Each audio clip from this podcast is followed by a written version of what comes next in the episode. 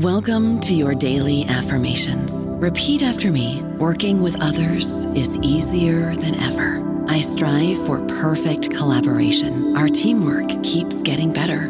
Yeah, affirmations are great, but Monday.com can really get you the teamwork you desire. Work together easily and share files, updates, data, and just about anything you want all in one platform. Affirm yes to start or tap the banner to go to Monday.com. guys, it is Ryan. I'm not sure if you know this about me, but I'm a bit of a fun fanatic when I can. I like to work, but I like fun too. It's a thing. And now the truth is out there. I can tell you about my favorite place to have fun Chumba Casino. They have hundreds of social casino style games to choose from, with new games released each week. You can play for free anytime, anywhere and each day brings a new chance to collect daily bonuses. So join me in the fun. Sign up now at ChumbaCasino.com. No purchase necessary. VGW. Void were prohibited by law. See terms and conditions. 18 plus. Hello, everybody. This is Marshall Poe. I'm the editor of the New Books Network, and I'd like to tell you that we have a new and improved website. It has two new features that we think you'll love. One of them is a vastly improved search engine so that when you type in keywords, you'll get a bunch of episodes really quick. The other is the ability to create a listener account. And in that listener account, you can save episodes for later listening. So you can create a kind of listening list. We think these features are neat and we think you'll enjoy them. Please visit the site today.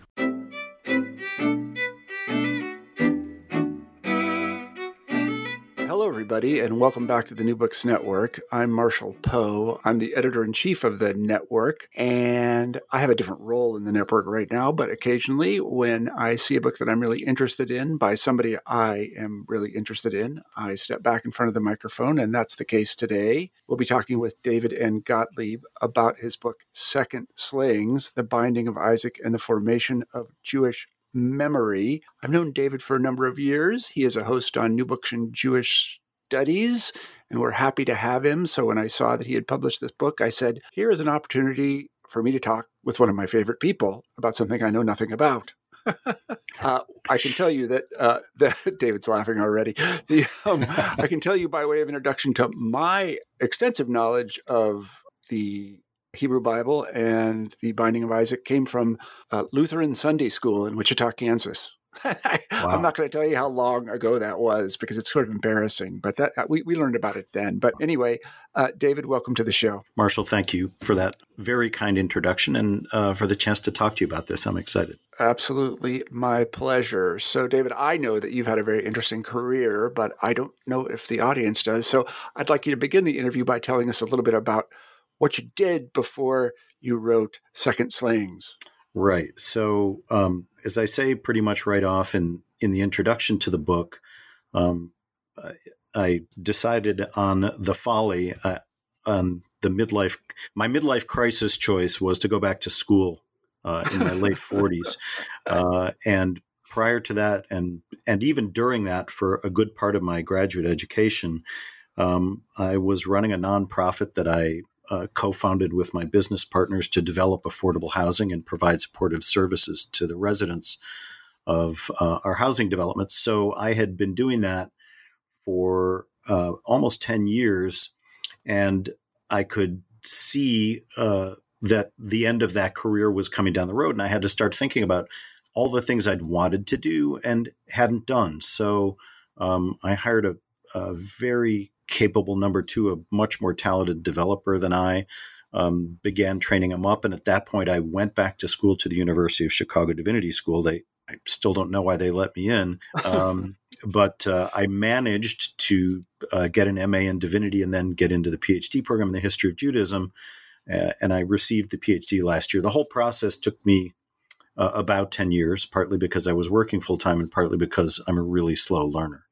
So I, I, kept that affordable housing work up for a long time, and I'm still active uh, on the board of Full Circle Communities, the organization I helped start and that I ran for 10 years. And then uh, uh, uh retirement from that and graduation uh, from the PhD program at the Divinity School happened uh, almost simultaneously. And now I'm enjoying being able to teach and write on a more full time basis. Well, that's great. Yeah, it's kind of the my career in reverse because I started as a scholar and now I guess I run a business. I just, Yes, it's, it's just now coming to me that I run a business. I You do. You absolutely do. Yeah. I never thought of it that way when I started it 13 Yeah. years ago. But yeah, it's essentially what I do. And It- believe me, it takes a very different skill set. I'm not sure I have it. um, I don't know. I think the way New Books is going, I, I, I want to Yeah, put in a little well. plug. I think you're Yeah. doing a good job of running a business. Yeah, well, thank you very much. I think it's going very well too, and Yeah. we're very we're very glad to have authors like you on the show because our mission is, of course, to get the word out about what you do, and I think we do that effectively. So good. So let me ask a second question, and that is, why the heck did you write this book? So uh, when we were talking before you started the interview, I I only half jokingly said I'm still trying to figure that out. But but I uh, during my graduate studies, I got interested in the concept of mimesis. I mean, a lot of times when people apply to graduate school, they already know what they want their graduate research um, projects to be. And I really didn't. But early on in my graduate education, I got interested in uh, the idea of mimesis, which is, was written about um, by such scholars as uh, Hans Georg Gadamer and Walter Benjamin uh, and Auerbach, and a whole host of other authors who are interested in what exactly mimesis is and how it functions in art, culture, and society. But it was a short leap from there to thinking about how we learn through imitation. We, we take stories in, um, we learn by imitation and appropriation. In other words, we not only imitate things, but we transform them through the repetition of them. And it was a short step from being interested in that topic to being interested in the topic of cultural memory generally and Jewish cultural memory specifically.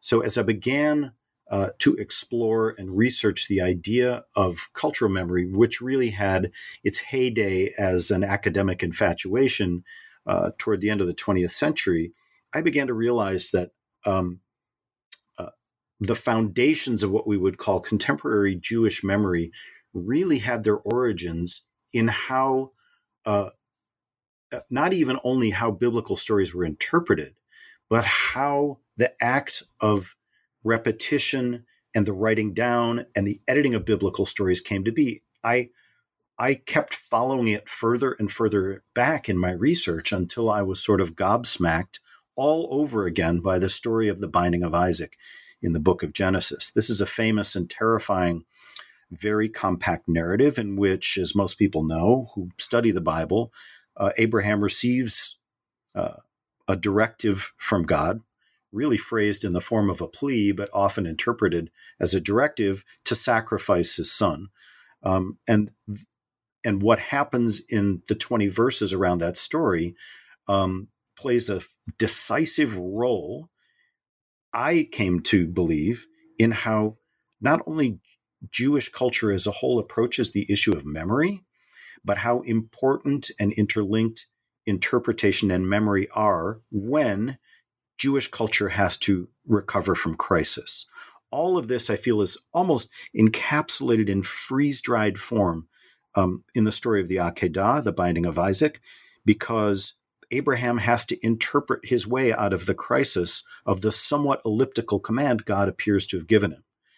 And he does this through an amazing combination of uh, obedience and rebellion, haste and procrastination, and honesty and prevarication. All these things happen with huge gaps in the text that the rabbis have to plumb and interpret. And why did they go back to it uh, and go over it uh, so often? Because Abraham, I believe, interprets his way out of crisis. And this is exactly what the rabbis are doing in the centuries after the destruction of the temple in the year 70 of the Common Era.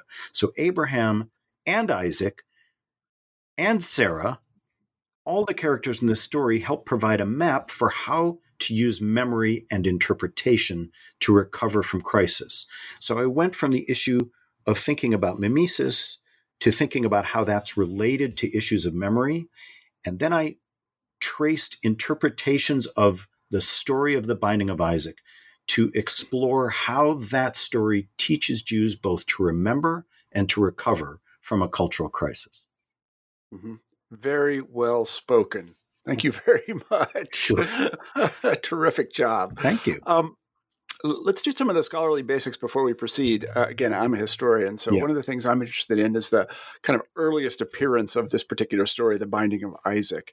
Um, wh- when it, when do we think it first appeared? and then a related question is, when is the first recorded document that we still have that has it in it? hmm Those are There's two different questions questions, sorry, and yeah. and I'm I'm just going to pepper this whole interview with disclaimers about you know areas of expertise that I don't have, and so in terms of text critical knowledge, here is what I can tell you: that it appears that the story of the Binding of Isaac is the product of uh, m- more than one or two layers of uh, scribal writing, editing, and redaction. It appears to have uh, at least a couple of uh, insertions of layers of text that happen over centuries. The earliest that uh, scholars confidently trace it to is uh, if you adhere at all to the documentary hypoth- hypothesis and the idea that there are four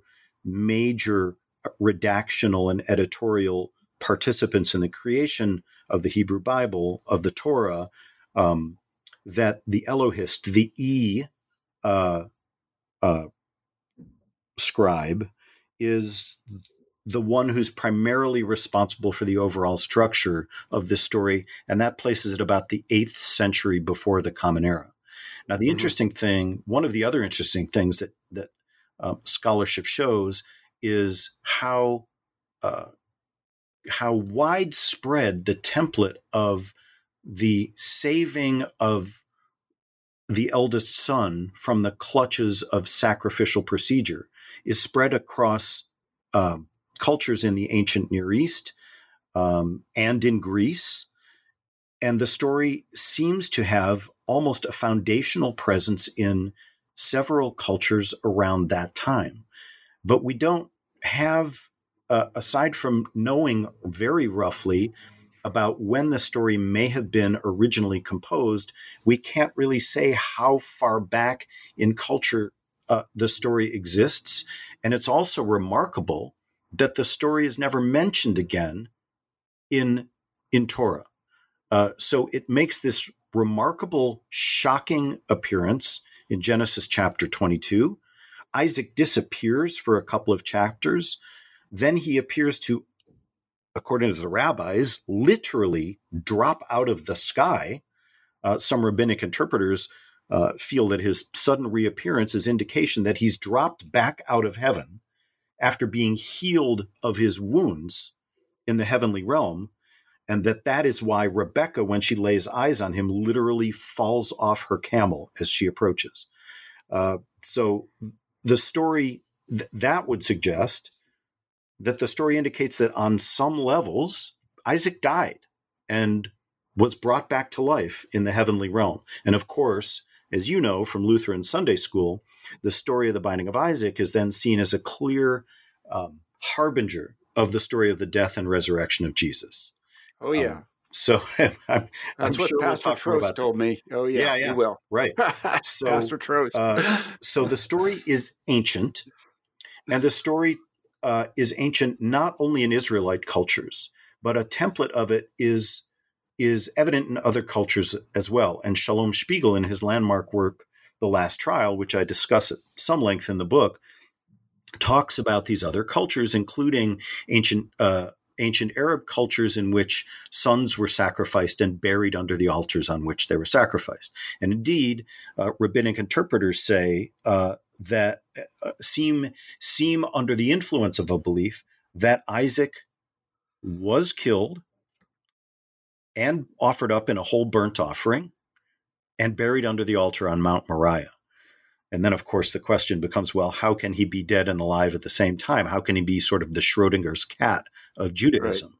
And uh, this is the opportunity. This is the gap in the text that the rabbis exploit to explore how crisis is evidence of divine care rather than being an abandonment of covenant. Crisis is an opportunity to renew covenant because it actually shows a way out of predicament. And that's why, one of the reasons, one of the many reasons, why the story of the binding of Isaac is so important to the rabbinic interpreters in the first several centuries of the Common Era.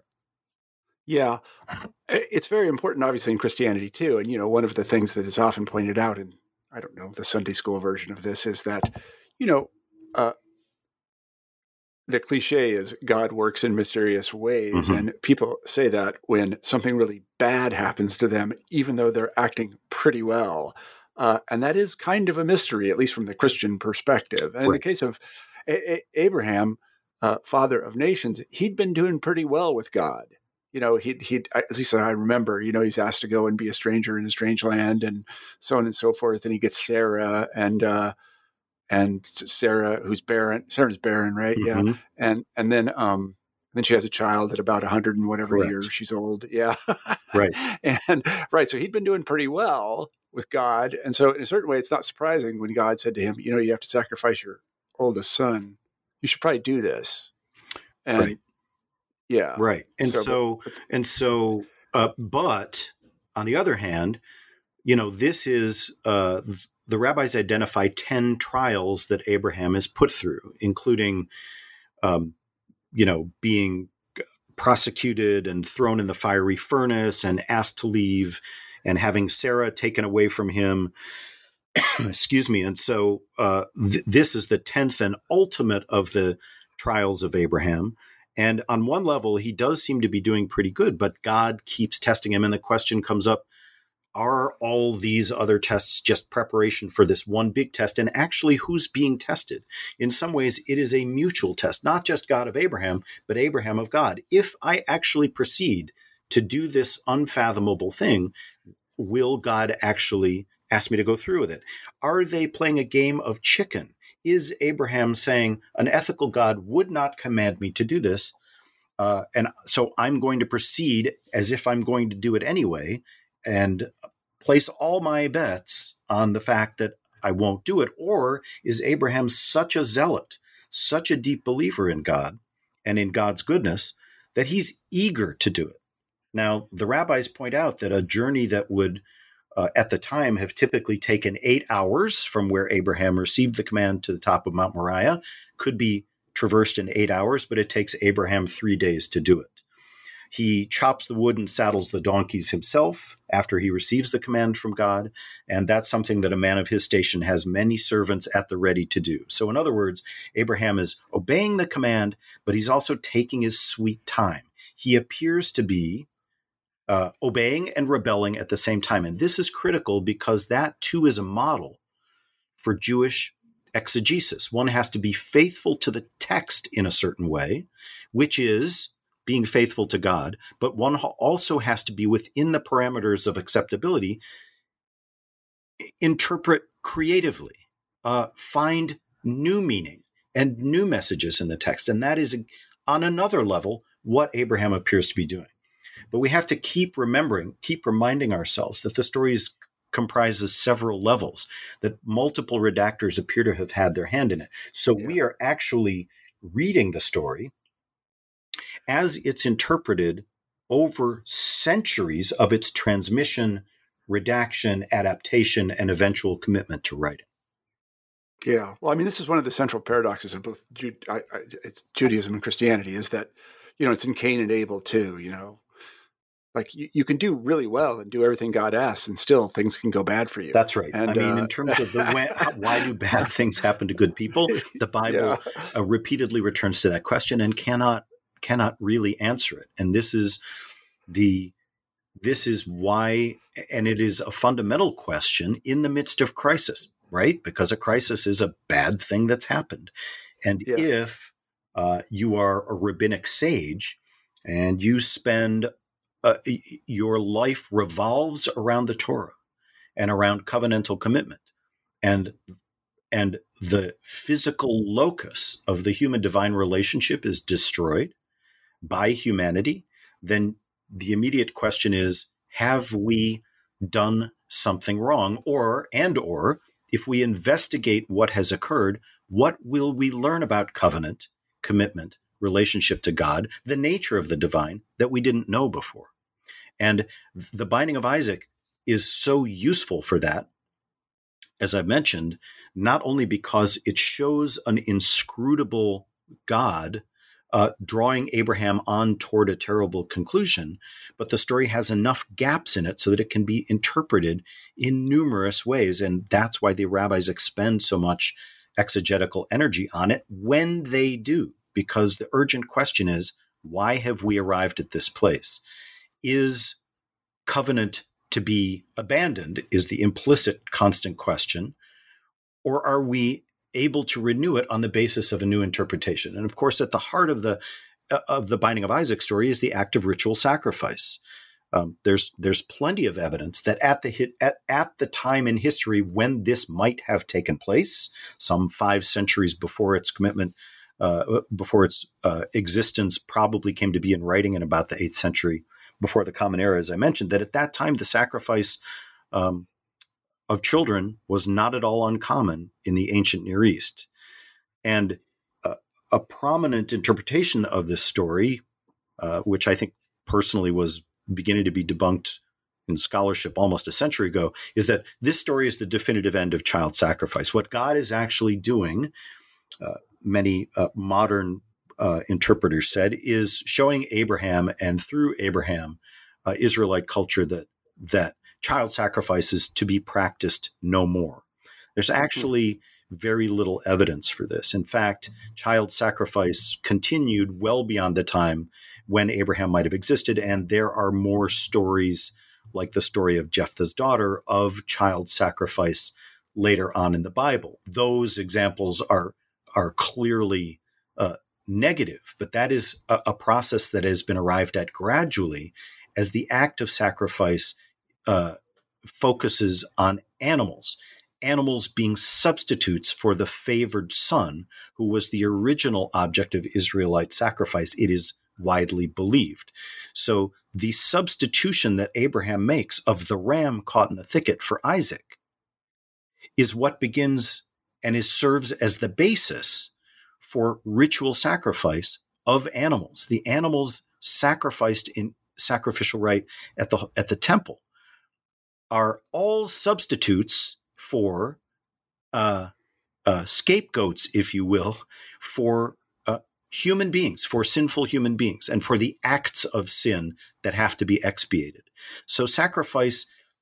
So the rabbis go back and interpret interpret the sacrifice of Isaac as if the ritual of sacrifice of animals as expiation for sin were already well established according to the rules of the sacrificial cult in Israel, which didn't really happen until centuries later. So the rabbis are engaged in this sophisticated act of what I call retrospective prefiguration. They're sending modern interpretations back as if they already existed in Abraham's day and then bringing them forward into the present as if they'd always existed all along.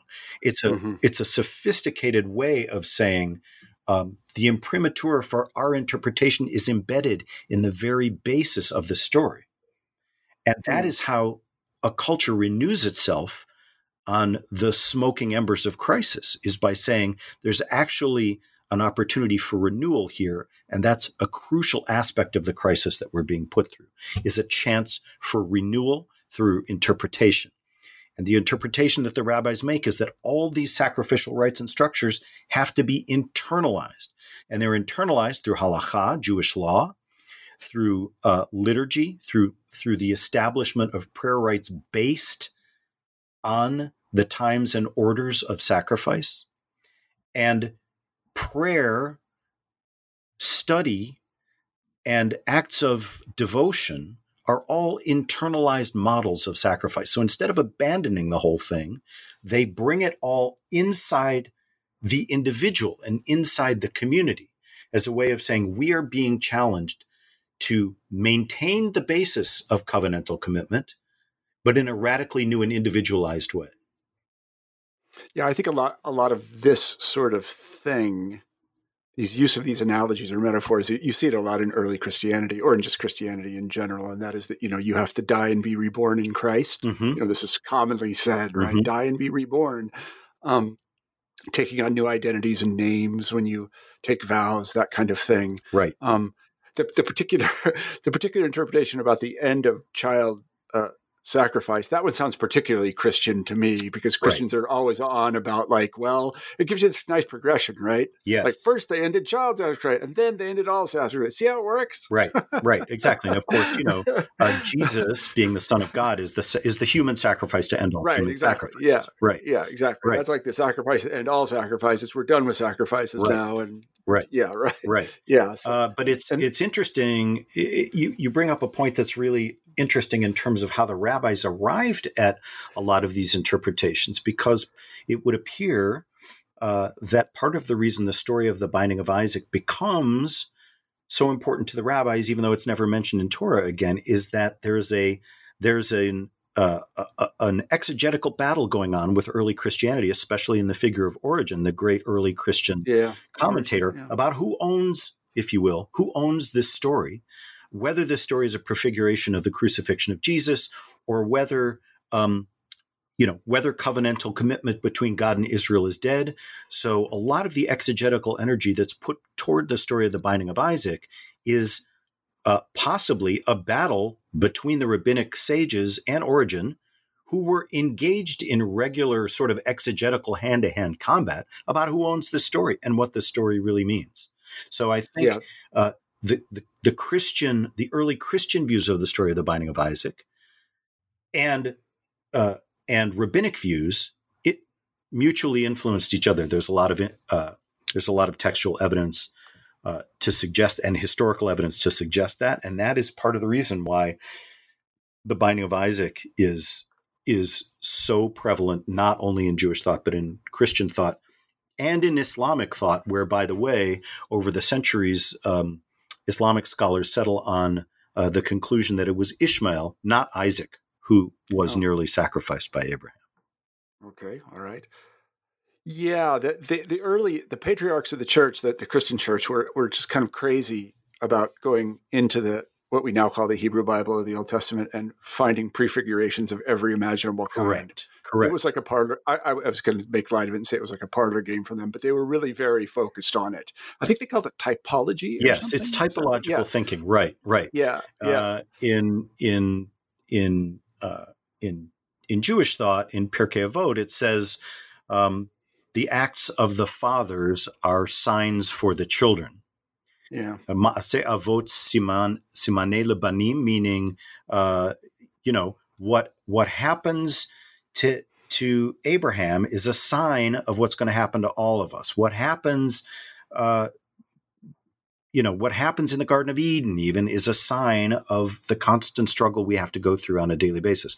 And don't forget, I mean, the Christian exegetes, the early ones, like Paul, were were schooled in by rabbinic sages were in some cases rabbinic sages themselves yeah so that they're the typological thinking is something that's deeply shared and sometimes intertwined in these traditions yeah, but sort of bad as history goes. Uh, so that's really interesting, and I do talk about that in the book. That that you know, we, uh, uh, Yerushalmi, who wrote uh, Zachor, Jewish History and Jewish Memory, thought, why didn't Jews write any history? Why were they so bad at history? Why didn't we do history until the Haskalah, the Jewish Enlightenment? And the question really is, well, how was history going to be useful to to Jewish culture? The act of remembering was not simply the way our computers remember, right? Which is a literal transcription of of the order of keystrokes, the words said, and so on.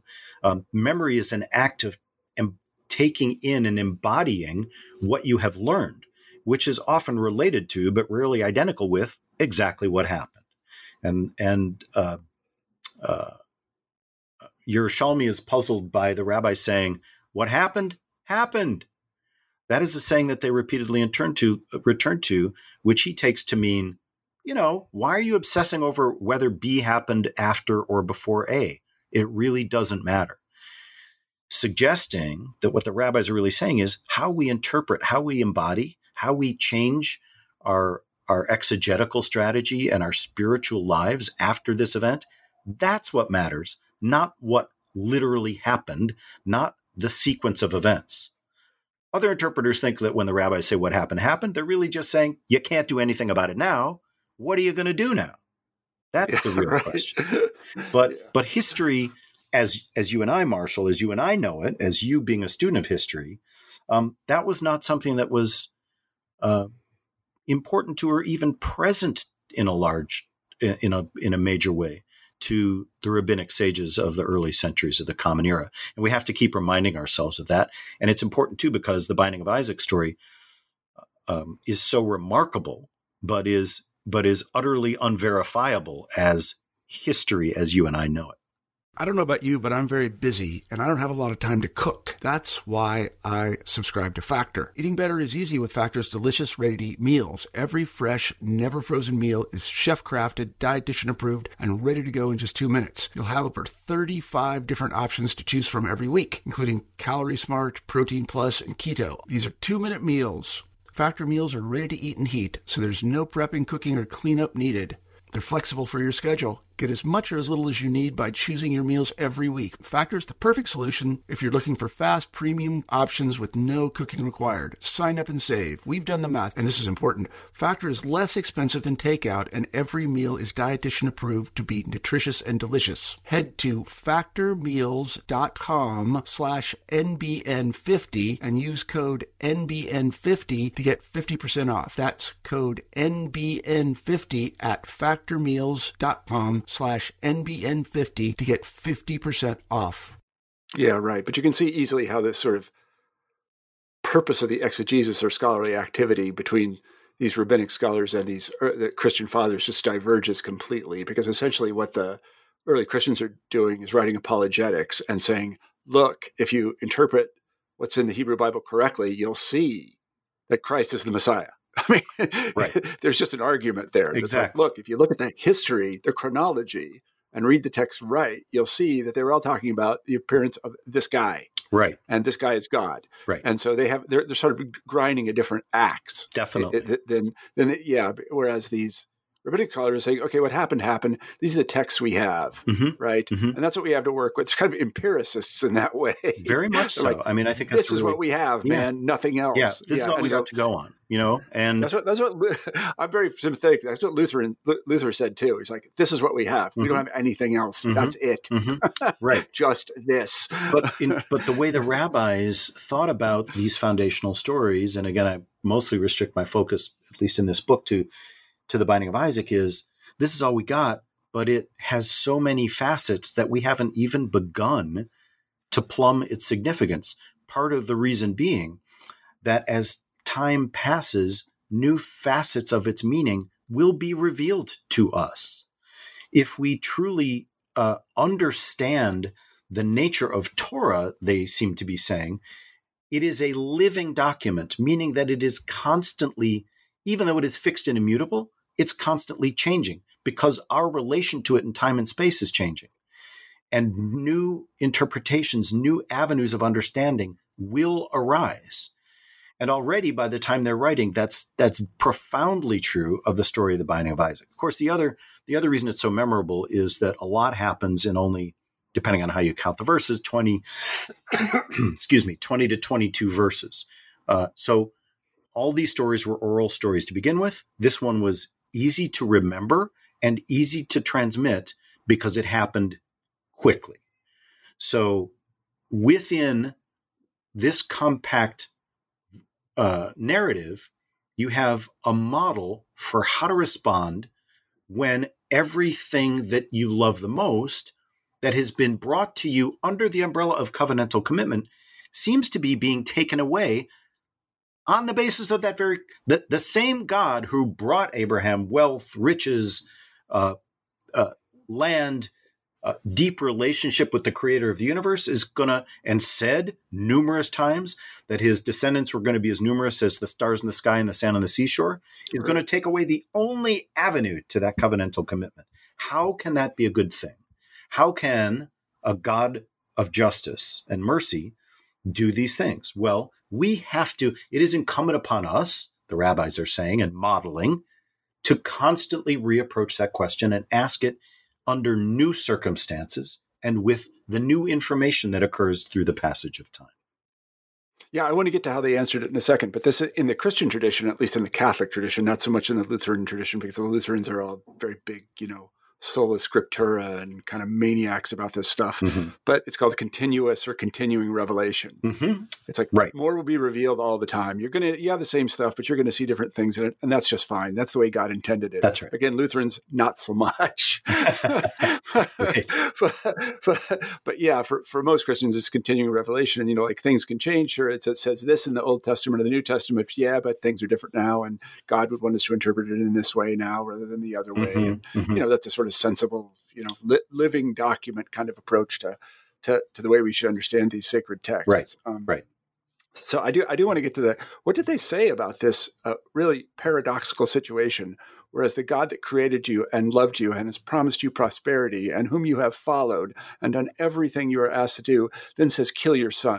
Yeah. So I mean, it's that is the that's the you know that's, the, hundred thousand dollar question, Yeah. and it's it's uh, like so many questions in in uh, canonical text. Um, there are a series of answers to that question, and none is definitive, which is what gives the story um, its ongoing energy. Uh, and the answers are numerous and very widely. Um, uh, some rabbis say that the grammatical structure of God's command to Abraham, uh, "Kachna et binha et yachid kasher ahavta," uh, "V'ha'alehu sham le'olah," take your son, your favored one, whom you love, and take him up for a burnt offering, according both to some rabbinic commentators and some later, later medieval interpreters, um, is something that Abraham gets wildly wrong. That while the command can mean take him up for an olah offering, a specific kind of whole burnt offering, whose Greek, by the way, is the Greek word for it is holocaustos, Mhm. um, that Abraham misinterprets the command. When when the question is when it says in the first verse of this story, um, God tested Abraham. The question is, well, what's the test? And how can and why should an omniscient God need to test somebody? Um, answers are known. Uh, if everything is foreseen, what is the nature of a test on the on the basis of a divine? But really, one level on which Abraham is could be being tested is in how he interprets the command.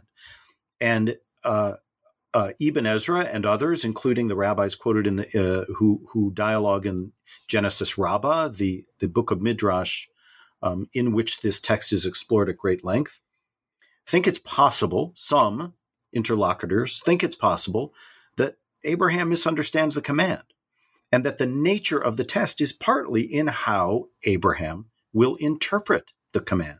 Hmm. Will he make the most extreme possible interpretation of the command and hew to that interpretation?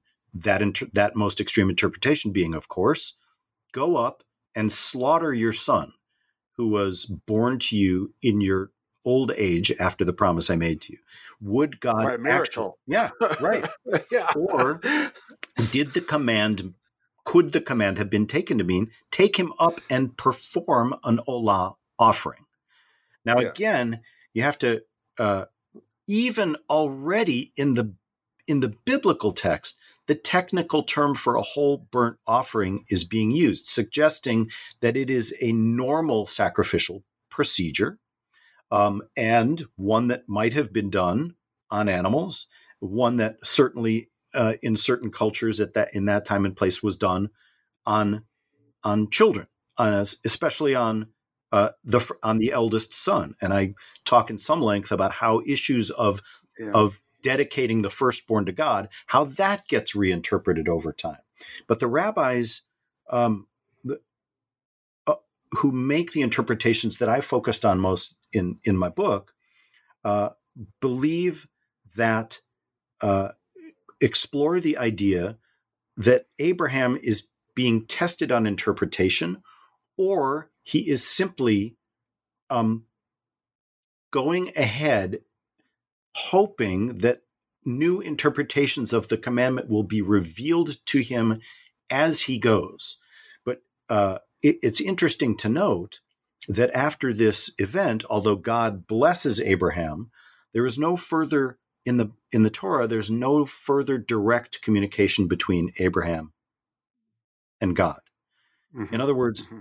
God, uh, in in the rabbinic view, on one level, seems to be saying the f- ultimate test, the final test, and the final communication between us is going to be how do you interpret this command? Are you willing to kill everything for my sake, or will you find an avenue for interpretive genius that will make the text truly your own?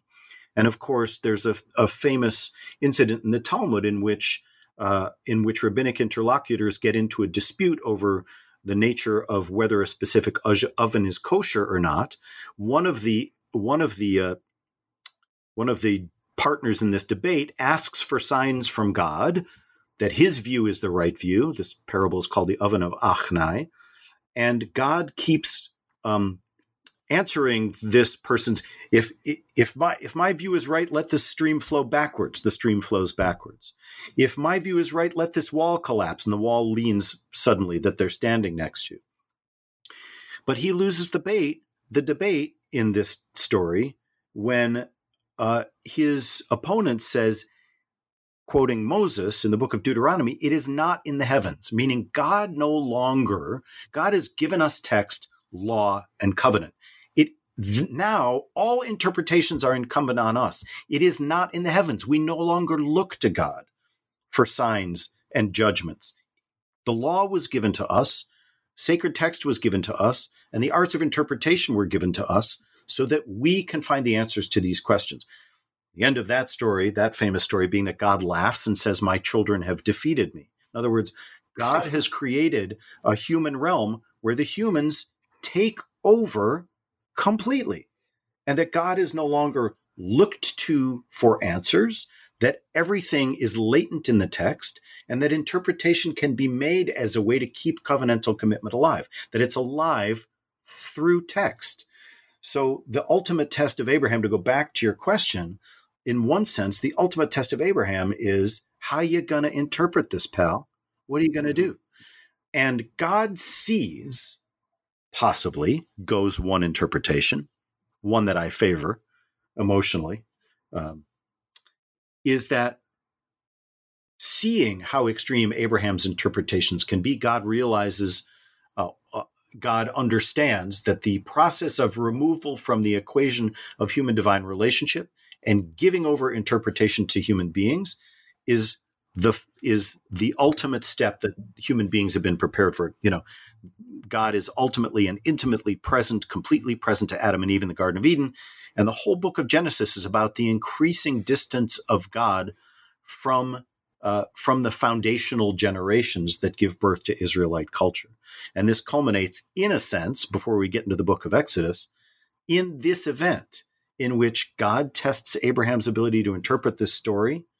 Uh, Abraham makes a fairly extreme interpretation. God backs away and puts interpretive autonomy fully in the hands of human beings. And part of what they do as a result of that is to is to subjectivize and internalize uh, rites of sacrifice. First, by ordaining substitutes for human sacrifice, and after the destruction of the temple, by completely inter- internalizing all of the sacrificial system itself in prayer, study, and acts of uh, devotional kindness. Mm-hmm. Yeah, this is very interesting because it's another one of these places where, again, the Lutheran upbringing in me, I almost have trouble grasping when I read the Old Testament that that Abraham like talks to God, that people talk to God and they argue with God. They, argue, they don't right. even they don't even like what God does. No, they, and they'll yeah. tell God they don't like God. Right. See, from the Christian perspective, that just doesn't happen because God doesn't appear to people. Right. so, right. so there's no opportunity to say to God, "I don't like what you're doing. Please don't do that." And here's some reasons. Like he, like Abraham does this. Yes. And, yes. And part of part of what's uh, James Kugel, uh, a great um, now retired scholar in one in one of his last books called The Great Shift talks about how the increasing distance from God is concomitant, concomitant and sort of concurrent with the emergence of uh, the individual as the primary locus of experience and meaning in in in what would become modernity. In other words, that the full emergence of the ethical and moral um, standing of the individual is only possible in a way, becomes possible when God removes God's self from the daily functionings and workings of individuals and their relationship with the world. Mhm. Mhm. Um, and that that is, uh, it, it seems that in the early books of the Bible, people can take God's presence almost for granted. Oh, not, obviously, seem not that way, everybody, yeah. but the people Yeah. with whom God is in contact um, understand God to be, in many senses, uh, multivalent and omnipresent, present in many forms and present constantly. hmm Yeah, no, that's that's that's right, and it's profoundly different than what Pastor Trost taught me. I mean, yes, I mean there, there's God's presence. You know, God is everywhere, but He doesn't really say a lot, and you know, He Right. it's, He's got these things you're supposed to read and these things you're supposed to do, and you do those things and you hope for the best, and that's pretty much it. Right. You get the kingdom of heaven right, when you're done. Right. It's the Yeah. whole question of immanence versus transcendence, right? And Yeah, part of what we see in the right. story is the process is the sort of uh, uh, interesting, almost dialectical relationship between immanence and transcendence. It's not only one or the other. It's not moving only in one or direction or the other, but they're all mixed up together. Yeah, I, I want to come back to one thing that I did uh, in reading um, the story again. If I, if I remember this correctly, and this is, and it even struck me as ambiguous when I read it. So he he says to the guy who's holding the ass, "You wait here. I'm going to go up with Isaac, but we'll be back." Yep. Yep. Yep. How do we interpret that? So, um, so one thing that troubles rabbinic commentators is is Abraham lying? Right? Is Abraham Yeah. saying, "We will return to you"? Is what is going on there? I mean, this is not the royal we. They don't. They don't. They don't No. do that in ancient Israel. Is he saying Isaac and I will be back because he actually believes that they will be, or is he saying we'll be back so that they don't witness what he is about to do? Um, and the and the third possibility is Abraham simply doesn't know that this that this uh, theological and ritual game of chicken is almost over, and nobody knows exactly how it's going to end.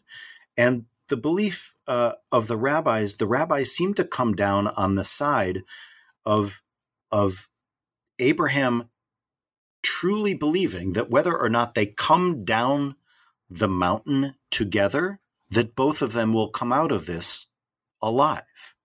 Mhm. Uh, the idea being that all of existence, including Abraham's and Isaac's, being in God's hands, that in some way, shape, or form, uh, both will return. But they do explore the troubling possibility um, that Abraham's just doesn't want any witnesses, or uh, the possibility that Abraham is going to go up there and find some way to get out of it, which is in fact what happens Yeah, um, on the surface of the story. Yes, and he he. And if I recall correctly, an angel appeared. I, we would call it an angel. I don't know what it's called in the text. Right but- in the text, uh, it's a it's a angel. I mean, the word malach is both angel and messenger. In this case, it's a divine a divine messenger, uh, and these interventions, especially the second, uh, and there are two angelic interventions. The yeah, second one has explain those. Yeah, go ahead. yeah so so the first one uh, is a frantic double call to abraham very unusual in the bible for somebody w- when somebody's name is shouted out twice that means there's a situation of extreme urgency uh, and uh, abraham stops what he's doing sees the ram and by the way nowhere in the text does it say god provided the ram for abraham to Yeah. use as a substitute for isaac that is the archetypal act of substitution of interpretive substitution around which all of cultural memory is wound. That's the that's Yeah. the assertion I make in the book. Um, right.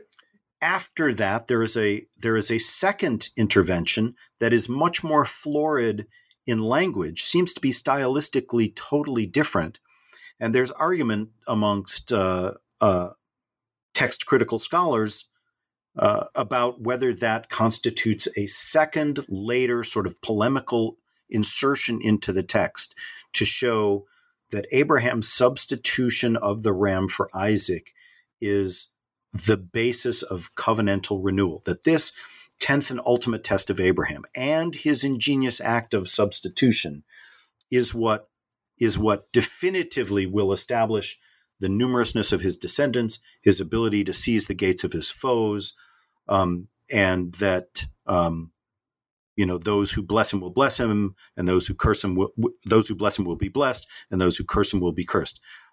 Whatever it is that Abraham did up there, and whatever it is that he didn't do, the step that he took to substitute the ram for Isaac is the the insertion of interpretive ingenuity into crisis, and that's what's going to carry covenant forward. Uh huh. Yeah, I, I, see. So let me uh, take a step back because our, our, time is running out, mm-hmm. and already, um, one, uh, it's incredible, isn't yeah. it? Yeah, we, we could go on for a long time. The I, I do wonder what um, modern all the Jews I know are either cultural Jews or Reform Jews, pretty much. Mm-hmm. I, I, guess I do know some Orthodox Jews, but what, what is a modern Reform Jewish gloss on this story? Is are you? You might not feel comfortable ask, answering that, and there may be no answer. Well, I, like, I, I, mean, I think um, uh, as somebody who was sort of raised nominally in the Reform tradition and has spent more time in my adult life uh, in the in the conservative tradition, um, I can say that the people, both the lay people and the sort of rabbinic interpreters I know, um, view this story, uh, especially if I can take this liberty in Reform Judaism, through an ethical lens.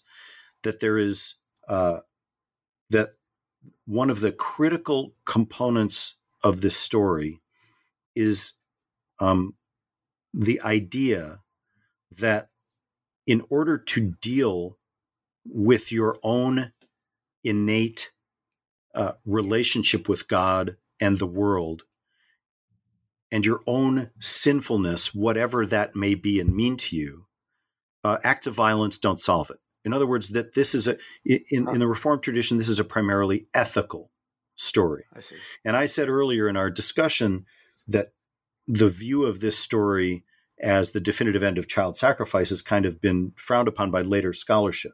My impression, however, my impression, and I don't I don't have official yeah, imprimatur sure, to say this. No, I, I in the Reformed tradition, that's still kind of prominently the view that uh, that Abraham is brought up to the edge of this experience so that he can be stopped. In other words, it's very it's very different to say don't kill and then say I'm going to take you right up to the edge of feeling like you have no choice but to kill and then provide you with an alternative so that you yeah. Im- viscerally take into your body the notion of how terrifying the responsibility is of the killing of the innocent, that you must never, ever, ever do it. So it is an ethical prescription.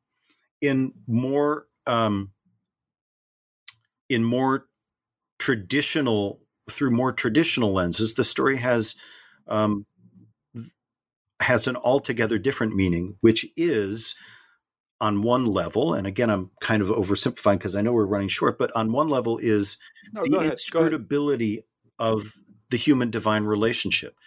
That we are, in a way, like Isaac, thrown into a world in which we are heavily dependent on um, on our relationship to the divine, which acts in ways we cannot fully understand. But in more traditional interpretations, including in some rabbinic interpretations that I deal with in the book, uh, Isaac is a willing participant.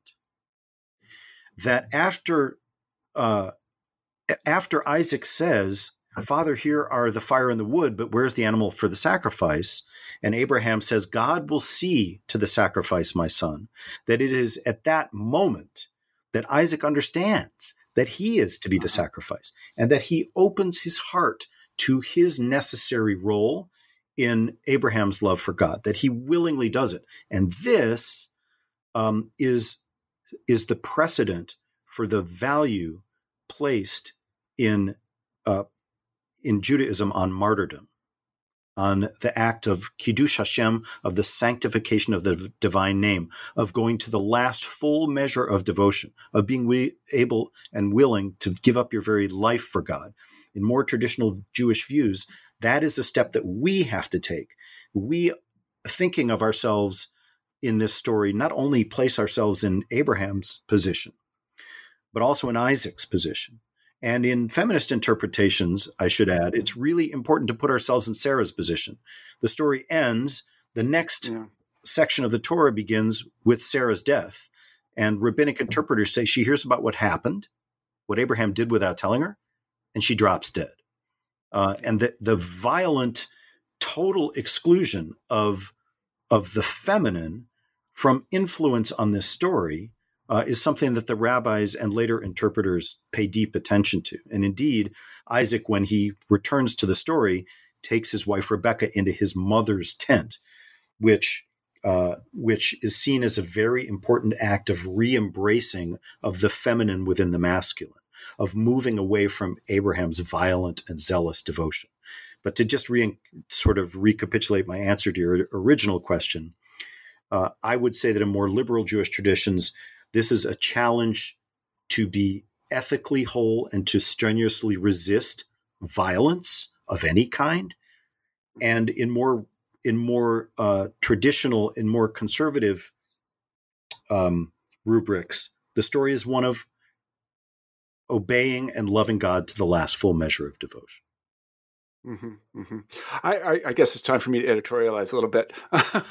you have that liberty through the right. editor of the yeah. Network. Yeah, yeah, I can. I can do that. It seems to me what's really beautiful about the story is that we're kind of all Abraham and Isaac in a way because yes. we will all be asked to do things that we don't want to yes. do and that we know that we have to do. Yes. There's just no. I tell my kids this all day long. Yeah, right. Shovel the walk. Right. right. I don't want to. You have to. Sorry, right. you must sacrifice so the walk is shoveled. That's right. And you know, and and we're all Isaac too because eventually uh, we're going to die and it's going to do you know we're going to get it and um, we're going to have to we're going to have to serve something higher such than a, ourselves such a good point. Not only are we There's eventually going to die but this. we're yeah. we're born into a world whose rules we learn on the fly.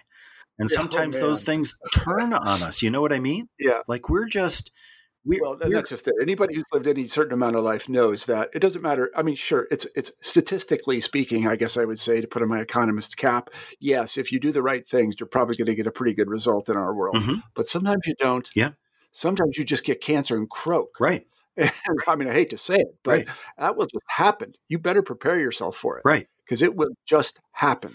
So this is on that metaphorical and psychological level the accidental quality of these of all these things. I mean, obviously, in this case of the story is that they're embodied in God. That is the purpose of them. Yeah. But this will happen to you.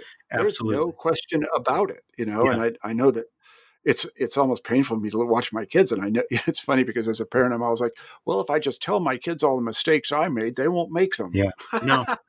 No. You know, it's funny no, they make them all. Isaac Isaac makes so many mistakes, but he makes very.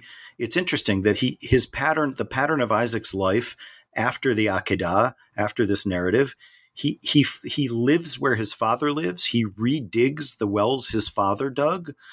He uh, sort of gets Rebecca in trouble with Abimelech, a neighboring king, the same way Abraham got Sarah in trouble with Abimelech by pass, trying to pass her off as his sister instead of his wife.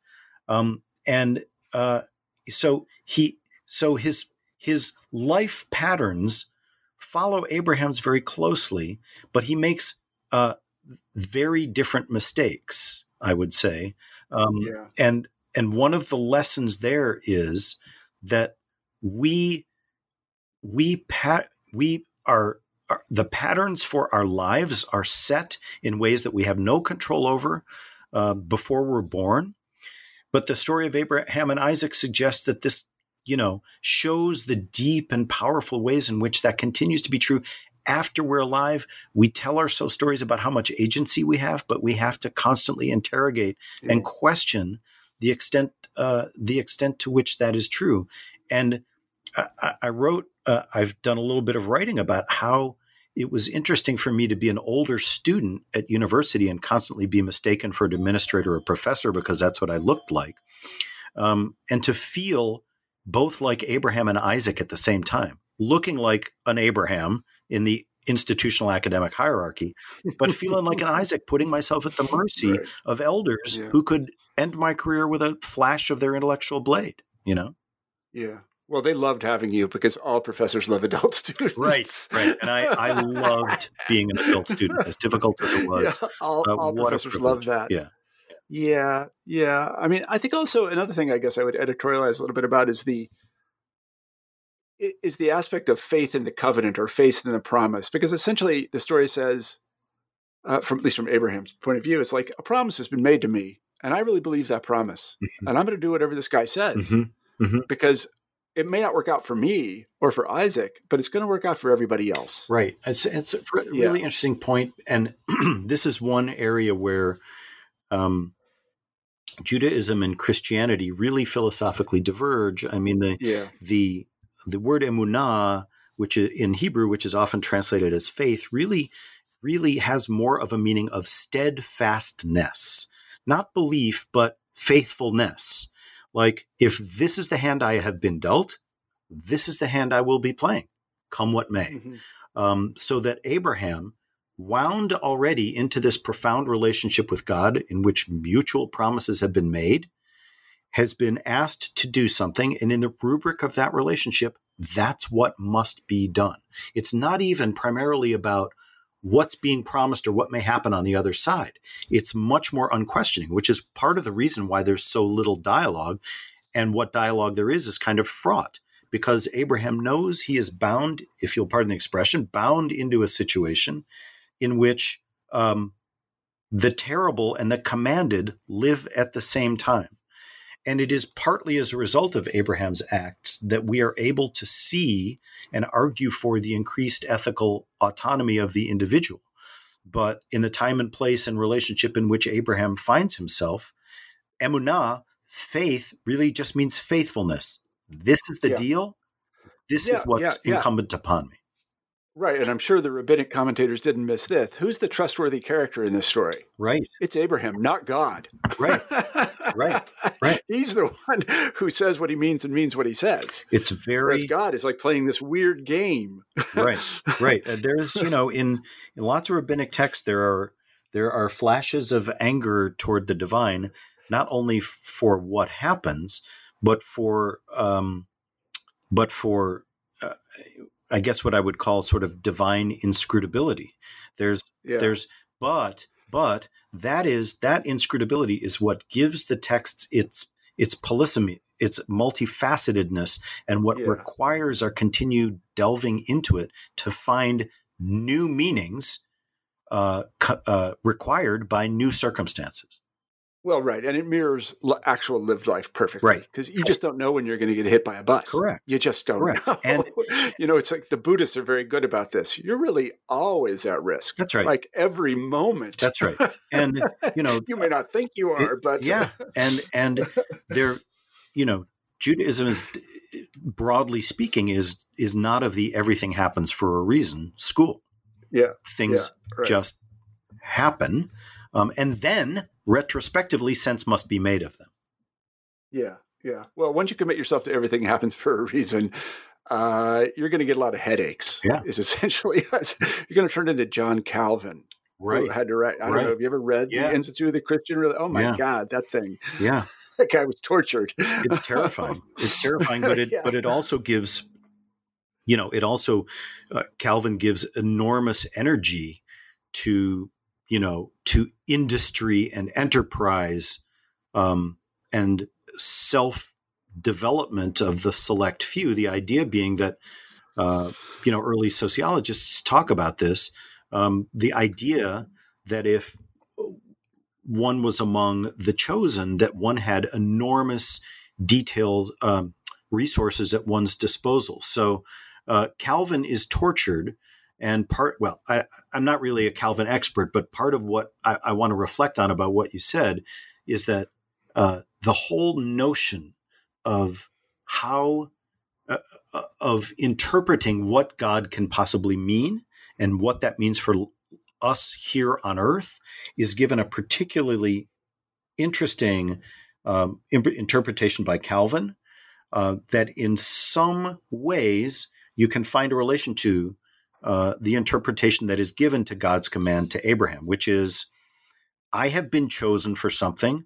I must pursue that to the last measure of devotion. Well, I have been chosen to have this fascinating conversation with you, and I am very grateful to God or whomever uh, that I was able to do it. Let me say that. The feeling is mutual. I don't know.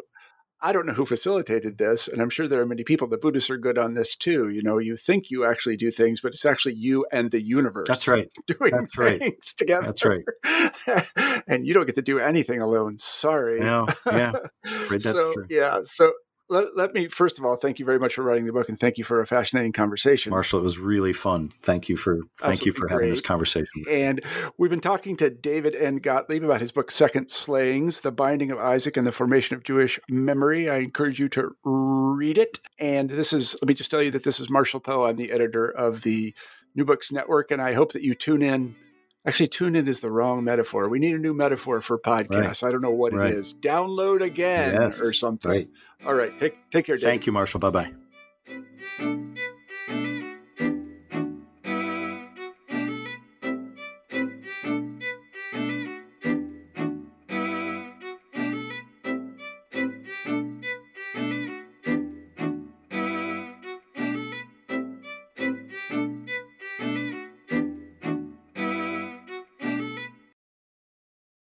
Hello, it is Ryan, and I was on a flight the other day playing one of my favorite social spin slot games on chumbacasino.com. I looked over the person sitting next to me, and you know what they were doing? They were also playing Chumba Casino. Coincidence? I think not. Everybody's loving having fun with it. Chumba Casino is home to hundreds of casino style games that you can play for free anytime, anywhere, even at 30,000 feet. So sign up now at chumbacasino.com to claim your free welcome bonus. That's chumbacasino.com and live the Chumba life. No purchase necessary. Group. Void prohibited by law. See terms and conditions. 18 plus.